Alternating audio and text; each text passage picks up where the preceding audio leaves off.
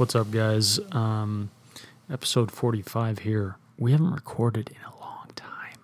I've been a really bad boy. I've been on a sabbatical um, of laziness and neglect and slothfulness and general mental disarray. But we're back, and um, I'm excited. I was talking to this girl the other day and she was giving me grief because she's like, I always listen to your episodes. I'm like, I always look forward to them. And I was like, because I was feeling kind of down, feeling like the pod wasn't doing too great and whatever, right? Just wonderful, intrusive thoughts. And I was like, you know what? I enjoy doing it. If I have one fan, I'm going to keep recording. If there's one fan always listens to my stuff, always likes it, I'm going to keep recording. So, and I never really considered quitting. I was just just in my head about stuff and honestly just just haven't done it. But we're back. Um, I went to Greece. Going to talk a lot about Greece today, about traveling, about um, I don't know what makes a good trip. What makes a good destination, a good vacation, what is the difference between um, a good trip and a great trip? What makes, you know, people always ask when you travel a lot, when you do anything a lot, if you read a lot, if you watch a lot of movies, whatever, people always ask you what your favorites are. Um, you know, you you say, "Oh, I've been to 19, 19 countries." People want to know what your favorite one is. And I have a hard time with favorites because I need a lot of qualifiers. I need a lot of caveats because, like in travel, when you're talking about favorites, I'm like, okay, it really, it's hard to compare because I've been to 20 countries now. Knocked two off this last trip. Um, barely snuck into England. Uh, we had a four hour layover on the way home and decided to snag an Uber and go see England for an hour and a half. so we stopped in a little town called Denham, um, D E N H A M. I think that's how you say it. Um, and just got some food at a very British eatery. It was called Toby's Carvery, like they carve the meat. So I don't know if carveries are a thing. Um, in the UK, I don't know, but it was delicious. And I had the best scones I've ever had in my life. And they probably don't even call them scones in England because English people want to call things whatever they want to call them. You want to bring up aluminum to a Brit? It's not going to work. You want to bring up, um, like, what a shopping cart is? Forget it. They're not gonna. They're not gonna understand you. So they have their own words. We have our own words. We're both. We're both right. But um, the scones were delicious, and you know I had some ham and um, mashed potatoes and other kinds of potatoes and some beans. And it was like it was like it was funny. It was like a thanksgiving meal. And as they but it was like buffet style you just decided you paid for how big your plate was. And so but it was kind of silly because you could still go back and get seconds, but you paid more for a bigger plate. So it seems like if you get a bigger plate, you're just dumb. But th- there might have been one little perk. I think if you got a bigger plate, you got a bigger portion of meat.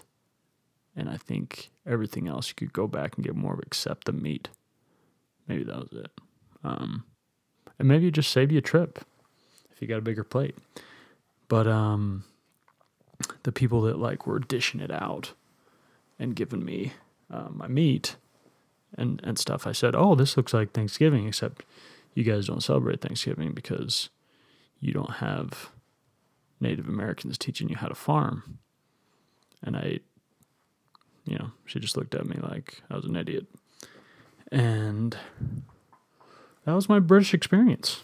So haven't been to London, haven't had fish and chips because um, I don't like fish, and haven't seen Big Ben, Haven't seen Stonehenge. Haven't got stabbed by anyone in the in the subway.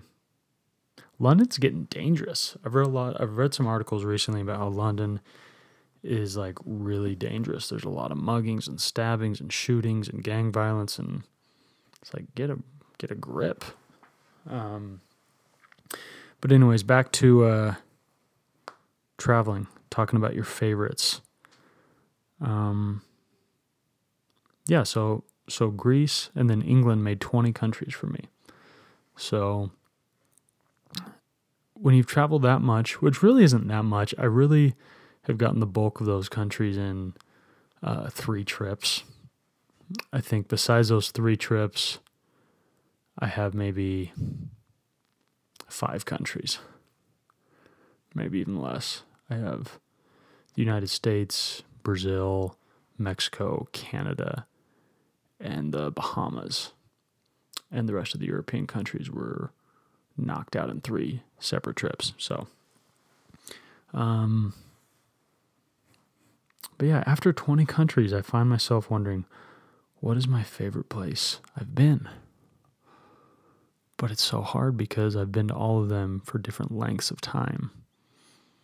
And the longer you're in a place, the better you get to know it, the good and the bad, right? That's why it's like it's impossible to rank the US as far as like favorite countries visited because I've lived here the vast majority of my life. Um, I tend to put Brazil super high, but I lived there for two years. You know, I, I learned the language. I absorbed the culture in a much bigger way.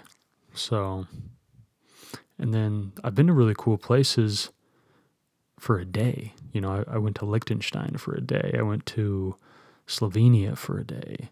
And Slovenia could be amazing, but I really didn't see much. Just kind of drove through, stopped at a gas station, um, saw a little old church, probably 400 years old, got out of the car, took some pics, ate some candy in the street. That was pretty much my Slovenia experience. Um, but you know what? We're to get back to this. We're to get back to Greece and uh, and favorites. But I wanted to answer some questions. I um I made a post probably like a month ago or two months ago saying I was gonna I was gonna put out a new uh, new episode and answer some questions, and then I didn't. But I wrote down the questions, and I'm gonna I'm gonna attempt to answer them. There's just a few, and we're gonna get into it. So the first one, somebody said, um, talk about the people you spontaneously admire and why. This is an interesting question because it's different than just admiring people, it's spontaneously admiring people. I've never thought about it that way. I guess I guess that probably means, you know, you see somebody in the street or somebody you don't know very well and just in that instant you admire them. Um, I wouldn't phrase it that way. Spontaneous admiration. Um, but I guess that could be a thing. Um, and I think for me, I admire when I see people that are just so, so comfortable in their skin. You know, whether, what, whatever that means, maybe they're really eccentric, maybe they're kind of odd, but they're just comfy in it. They're just, they're so themselves and they and they don't there's an awareness you know if they're a little weird they know they're weird but they don't care.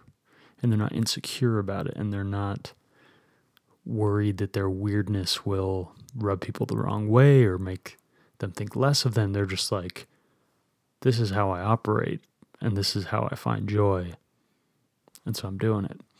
And you see it in, in such different ways because everyone's so different. You know, sometimes you see someone that just uh, has weird little, like, idiosyncratic habits.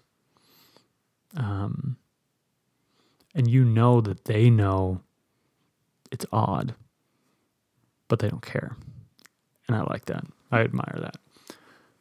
Um like here's an example. There's this guy at this uh I don't even remember what it was called, some sandwich place I went to one time. And he was a psycho. He basically his goal was to memorize everyone that ever came in there what they got for the sole purpose of and he would try to memorize their name. So all that so if somebody happened to come back, he would hopefully remember their name and what they ordered last time. Our guy could have gotten himself a, a computer system and maybe made this a little bit easier. So he just had notes and papers stacked up all over the place like a mad scientist. And it's kind of like, bro, this isn't a very efficient thing. And I, I, mean, I didn't know how good his memory was. I didn't know how often people came back and he was like, salami on rye. But um, sure enough, he, he wrote down my order and then like, what, and then he was like, well, what's your name? He's like, is this what you usually get? Is this what you like? Um, and then he like filed it away.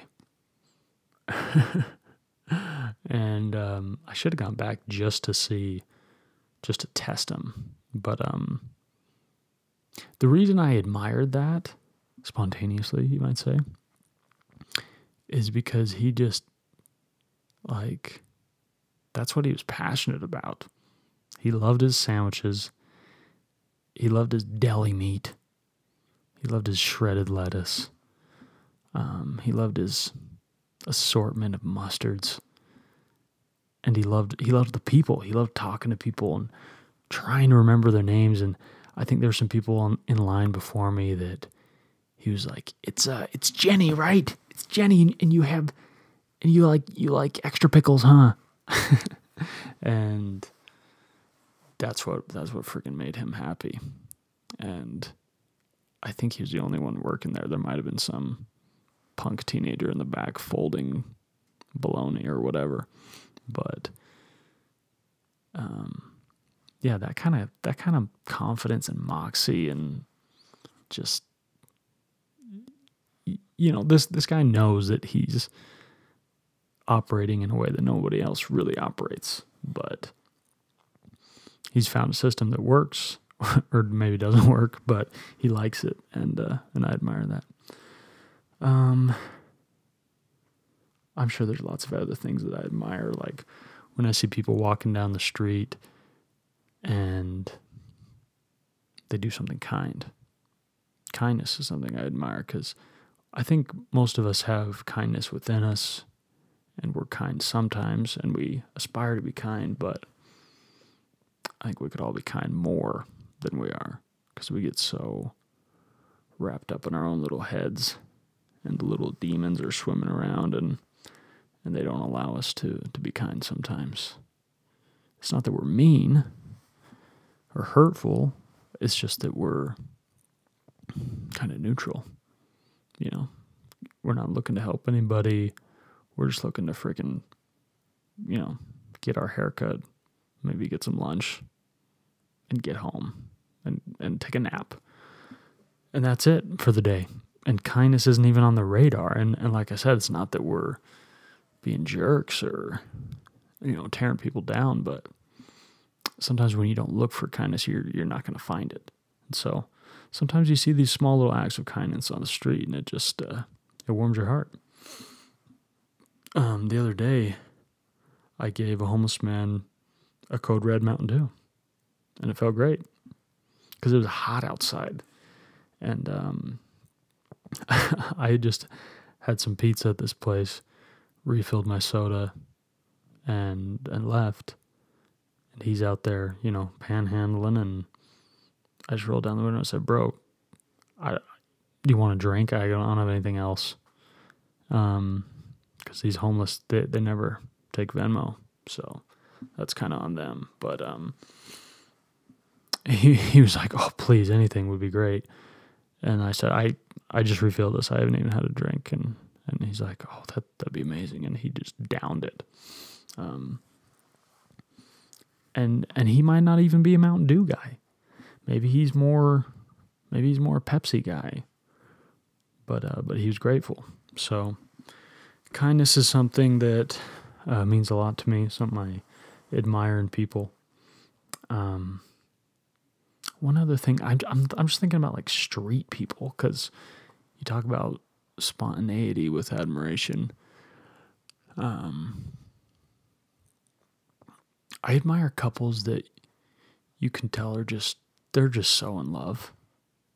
They're so in love. It's almost gross. And to some people, it is gross, but especially when you can tell they've been together a while. But they just, that flame is strong. And you know what it is? They're being silly, they're being goofy together. Um, they're teasing each other, they're they're cracking jokes, they're they're touching shoulders, they're they're poking each other in the nose, they're kissing each other on the chin. They're just just all manner of cuteness and and it's not that like sappy romantic crap. It's that it's that good romantic crap where they're not pretending anymore. They're not putting on a show. They're not in that honeymoon stage. They're just they're just so in love that they can't act any other way. You know? It's like it's like the opposite of when when you're pissed at somebody. You're in a disagreement or something. It's just it's almost impossible to like act like you like that person or it's almost impossible to be in a good mood around them but when these people are so in love, they just can't help it. And I admire that in a big way. Um, these next questions take a weird turn. Um, my uh, my cousin's husband, which I don't know if there's an official term for that.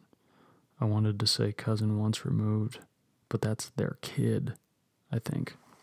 Um, anyways, my cousin's husband, who's an awesome guy, um, but we don't talk that much just because we don't.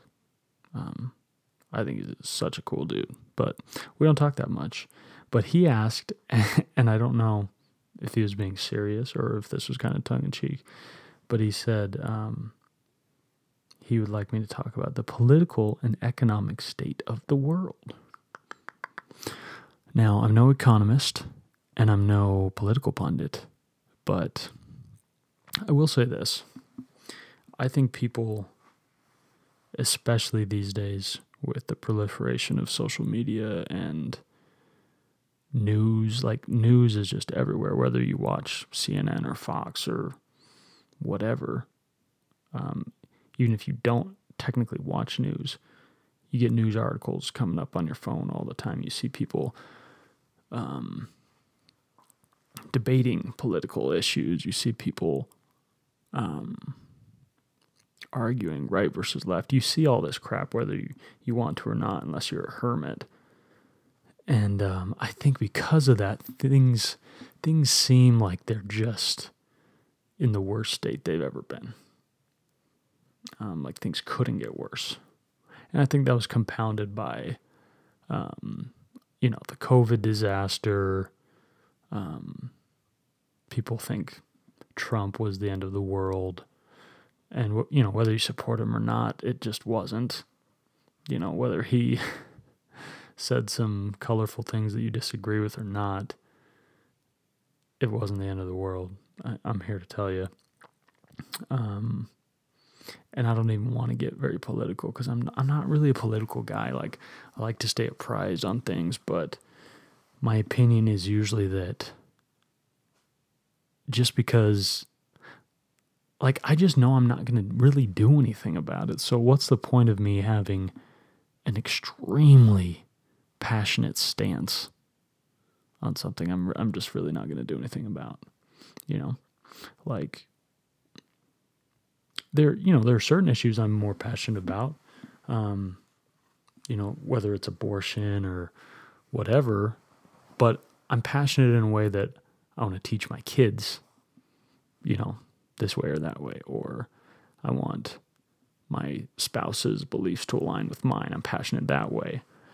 And if you ask my opinion, I'm, I might actually be passionate, but I'm not going to go try to affect litigation. I'm not going to go like research for days and hit up my local caucus. And maybe I should, but I'm presently not. So the point of me having opinions that get me fired up and get me upset all the time, it seems really counterproductive. But um anyway, I think ultimately the state of our nation economically, politically, um, just in general, is not that bad. And again, I'm not an economist, so I won't really comment on things economically. I know the um, inflation's a drag. I know paying for expensive gas is a drag. But again, my opinion on gas prices is I don't really care because either way, I'm going to get gas, you know?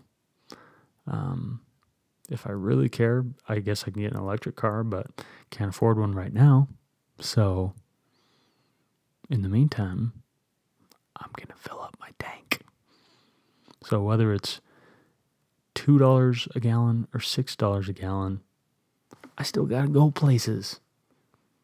So, me watching like it go up 30 cents or down 50 cents doesn't change how often I get gas. So, I don't really care.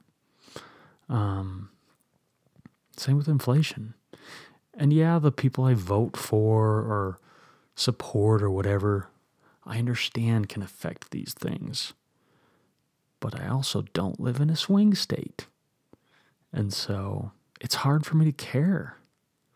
Um, and maybe I'm part of the problem, but that's just where I stand.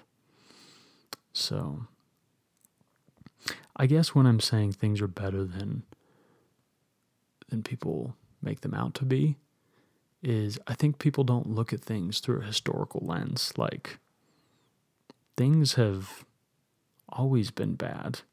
if you want to focus on the bad, you know, like our standard of living is much better 2022 than it has ever been. And there's less poverty in the world than there's ever been. And that's just a fact. Um, and so to act like we're just like you hear people talk about like oh things are so bad I would never bring a child into into the world and it's like okay you know you might have your reasons but I mean what about bringing a, a child into the world in the 1800s like a child might not even survive birth so there might not have been internet pornography back then. there might not have been um, racial tensions on TikTok. But I promise you, there were, you know, racial problems in the real world. And uh, yeah, I just think it's silly to bemoan the present because um, we have a lot of things better than they've ever been. Which brings me to the next question. Um, somebody asked me to talk about racism in America. Um, now, this, this is a tricky subject, right?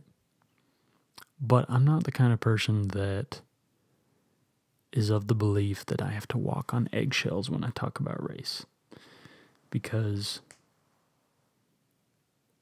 I I shouldn't have to. Like I'm just stating my opinions and I I might want to walk on eggshells if I like was accidentally like I was worried about accidentally dropping the N word or accidentally like revealing something heinous about myself. But I am not racist. And so anything I say that might be taken wrong um, just means it was taken wrong. So, um, racism in America. The other thing that bugs me is when people think like, a white person can't talk about racial injustice or like a man can't talk about women's rights. It's like we might not experience things that you've been through. That doesn't mean we can't talk about it. We can't have an opinion on it. Like, holy cow, if we don't have a uterus, we don't have an opinion. Um, okay, I guess, I guess no more male doctors because they can't, you know, they can't have an opinion on the uterus. Um, just women. So, same thing about race. It's like just because I'm white and quote unquote privileged, I can't talk about race.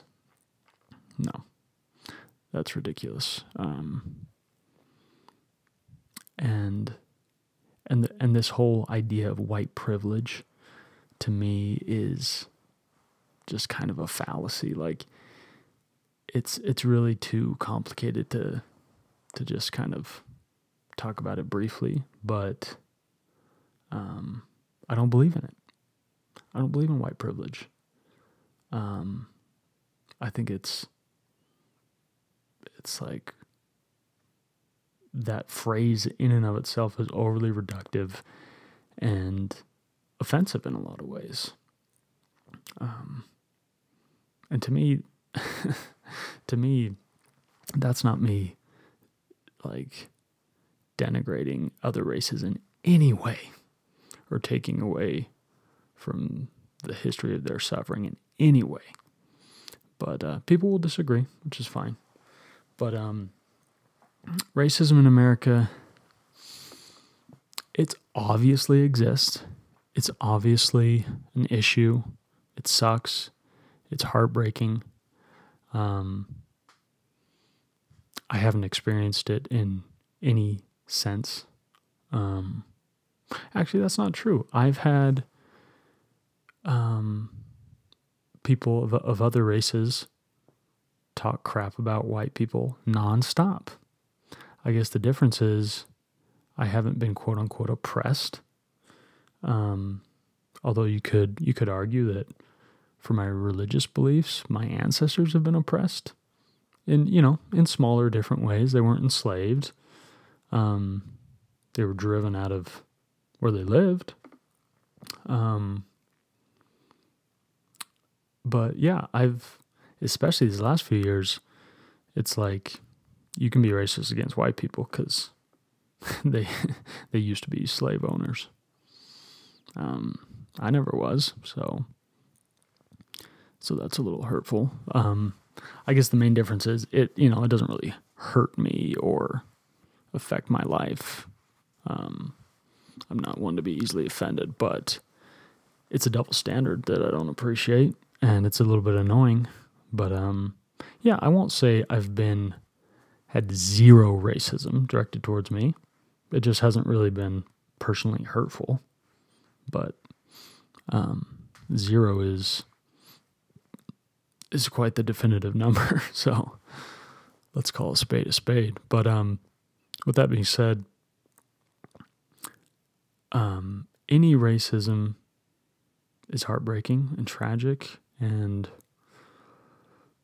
there's no easy way to fix it or to address it in its entire scope, but I don't think it's as prevalent and quote unquote systematic as the media would like us to think. Um, I've lived in a lot of places that aren't Utah with, you know, much higher percentages of African Americans, of of Mexicans, of you know various other races, and I just haven't seen it a lot. You know, I've I've seen it a little bit, but um, systematic. I don't know about that. You could argue it's systematic in in little pockets, in little places, and maybe some organizations, some systems. But as a whole, I just think um, I think it's it's it's also dangerous to to say that um, in America there is systematic racism, just as a blanket term. Um, I think that's dangerous and again overly reductive. But um, I don't want to. I don't. I really don't want to talk about this anymore. but uh, but that's my opinion. Um, and I know some people will hear this and they will think, "Wow, that was really insensitive or bigoted." Um, but it wasn't. so if you if you want to be offended, you'll you'll find a way. You really will find a way. Um, also, I think people forget the definition of the word bigot. You know, a bigot is somebody that is intolerable of someone else's beliefs. And, you know, people that love to call other people bigots are usually also intolerable of their beliefs. You know, so chill out. Um, yeah, I mean, I could pontificate on this a lot more, and it's not by any stretch of the imagination my area of expertise, but um, I think it's dangerous to make such heinous claims that supposedly apply to all people. You know, like calling anyone that's white racist, that's to me really dangerous. Um, that doesn't mean it doesn't exist, but it's dangerous to uh, to paint with such a broad brush, I believe. Um, so yeah, those were the questions. Um, maybe not the rosiest of questions. Um, I like the first one, but um, let's get back to Greece. So ultimately, I think Greece is going to end up in my top six countries for sure. For sure, my top six. I said in an Instagram post that it might be in top three, but I might have just been excited. Might have just been a really great Greek day I just had. But I'm not counting it out either. So here are my top six countries, um, not counting the United States, because again, I've lived here most of my life. Hard to really compare.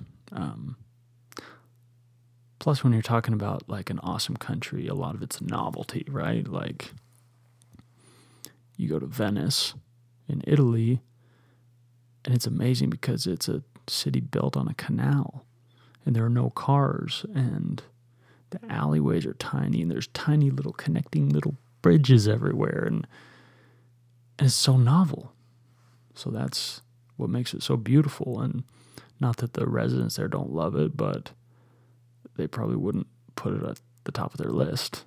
So, novelty is big. So, my top six countries that I have visited, um, in no particular order, are Brazil, Croatia, Poland, Italy, Greece, and Switzerland. All for different but similar reasons. Um, like I said, a lot goes into it, but to me, it's it's a combination of culture, of food, of geographical wonders, of I was gonna say the people, but I feel like there've been great people everywhere I've ever gone, ever. Um, I can't think of a place that like my experience was overwhelmingly negative with the people.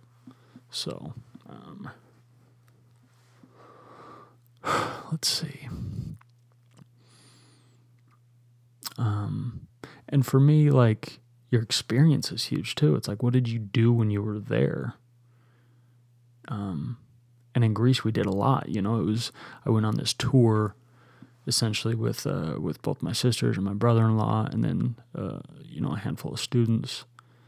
And so everything was planned out for us going to these archaeological sites and these geographical wonders and these historical sites, these museums. So we just crammed in a lot in a day. So it feels, and you know, we were in Greece for 10 days, which besides Brazil, um, is the longest I've ever been to a place that I've visited. You know, I went to Switzerland for I think like three or four days. Croatia, I think, was two or three days. Poland, three or four days. Italy was maybe a week. Um, so yeah, we saw a lot. And the food, the food was really good and cheaper than I thought. Switzerland has amazing food, but it's really expensive. Um, you know, it's it's hard to compare with the cheese in Switzerland, the raclette, the um, the cheese fondue, the bread. Um, but man, we had some amazing souvlaki and um, gyros, and the meat almost everywhere we went was great. Um, the feta cheese, they have feta cheese with every meal, and these these Kalamata olives with every meal, and it makes me so happy. Um, and the euros are so good. Um, and maybe you call them gyros or heroes or whatever, but you're wrong. Um, actually, you're not wrong. I think that's one of those words you look up, and it says euro or hero or gyro.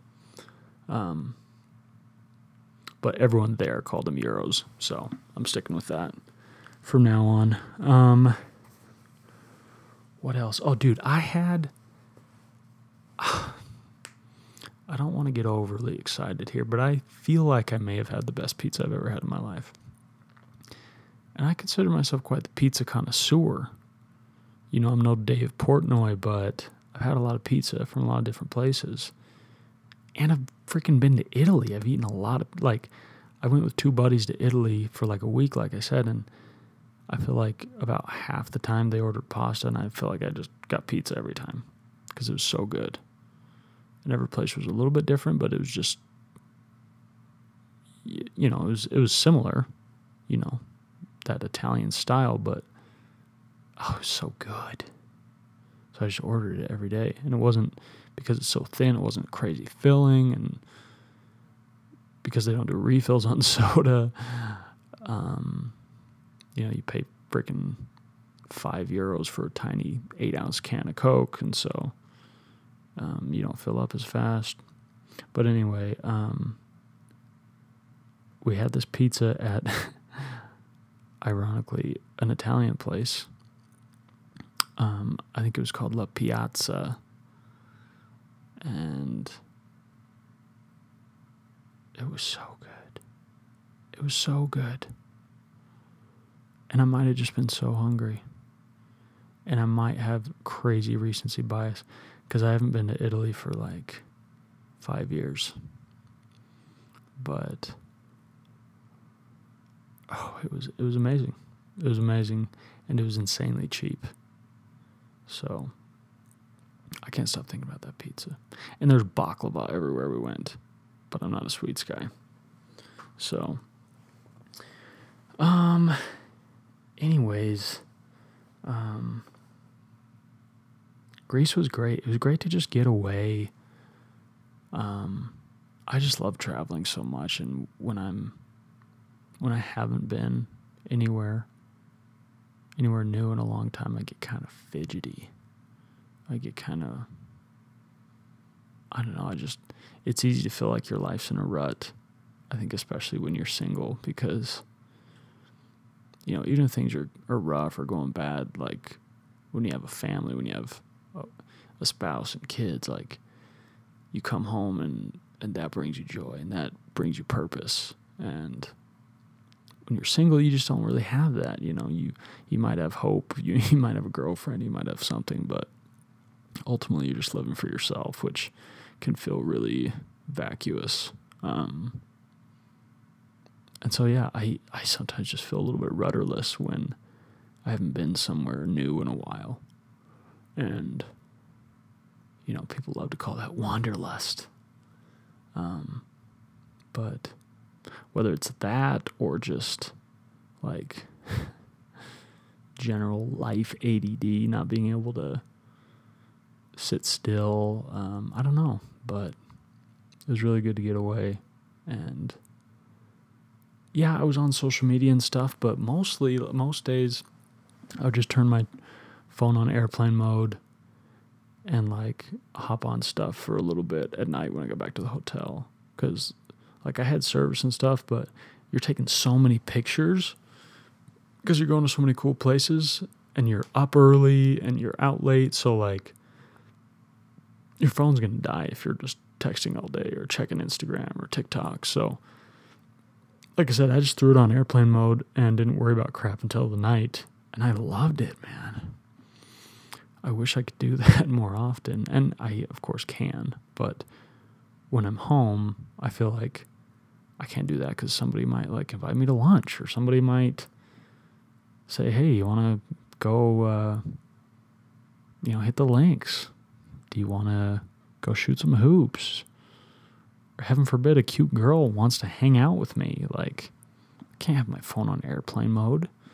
Um, but I could avoid the apps, darn it. I could stay off Instagram and TikTok and all the soul sucking apps. Um, and still, you know, check them, check them at night before I go to bed, whatever, 15 minutes. Check them while I'm on the John, um, while I'm waiting in lines. Like, but man, I waste a lot of time on those stupid applications. Makes me mad. Makes me sad too. Um, it was so invigorating to just disconnect a little bit. Like, it sounds silly because I still had my phone in my pocket at all times. I still checked stuff periodically and would uh, scroll a little bit at night. But, and I posted a ton because I, I like posting cool pictures for my trips. But, um, so it probably looked like I was on Instagram all the time. But really, I was just, you know, posting all my stories at night or, or when we had service or whatever. But, um, so it sounds silly because I didn't fully disconnect. But, um, it was good to kind of get away a little bit. Um, and people always ask, "What was your what was your favorite part of the trip?" And that's tough because man, it was so good to just be with my sisters. Um, my younger sister, never really been out of the country. Um, she's just a couple years younger than me. She's got three kids. Um, I think she went to the Bahamas on her honeymoon. Maybe it was Mexico. Um, she might have squeaked into Canada, but really hasn't traveled internationally. So that was awesome for her. It was cool to kind of experience that with her. Um, some of the students we were with were so awesome and were just young and enthusiastic and and and they sorry phone stopped recording. That's great. Um, iphone storage is full. Thank you grace um, but yeah they were so excited and i think most of them it was their first time traveling internationally so it's fun to just see that with people and experience that together. So the people make a big difference when you're traveling, you know. I, I mean, I would have fun traveling by myself, but traveling with people you love and you care about and that have similar sensibilities as you, it just makes it so, so enjoyable. So a lot of my favorite parts were, you know, joking around at dinner and stacking empty glass Coke bottles and my sister worrying that they're going to fall, and my other sister laughing, and my brother in law giggling, and, um, you know, all these little inside jokes that were made along the way, and all these little things that you just kind of had to be there for. Um, but then, like, dude, I explored this old abandoned World War II vessel in the sea. They're still just chilling there in the sea in um, in Thessaloniki, Thessaloniki. I think that's how you say it, Thessaloniki. Which, by the way, such an amazing, cool city, Thessaloniki. Um, you ever read the Bible, Thessalonicas? Okay, you get it.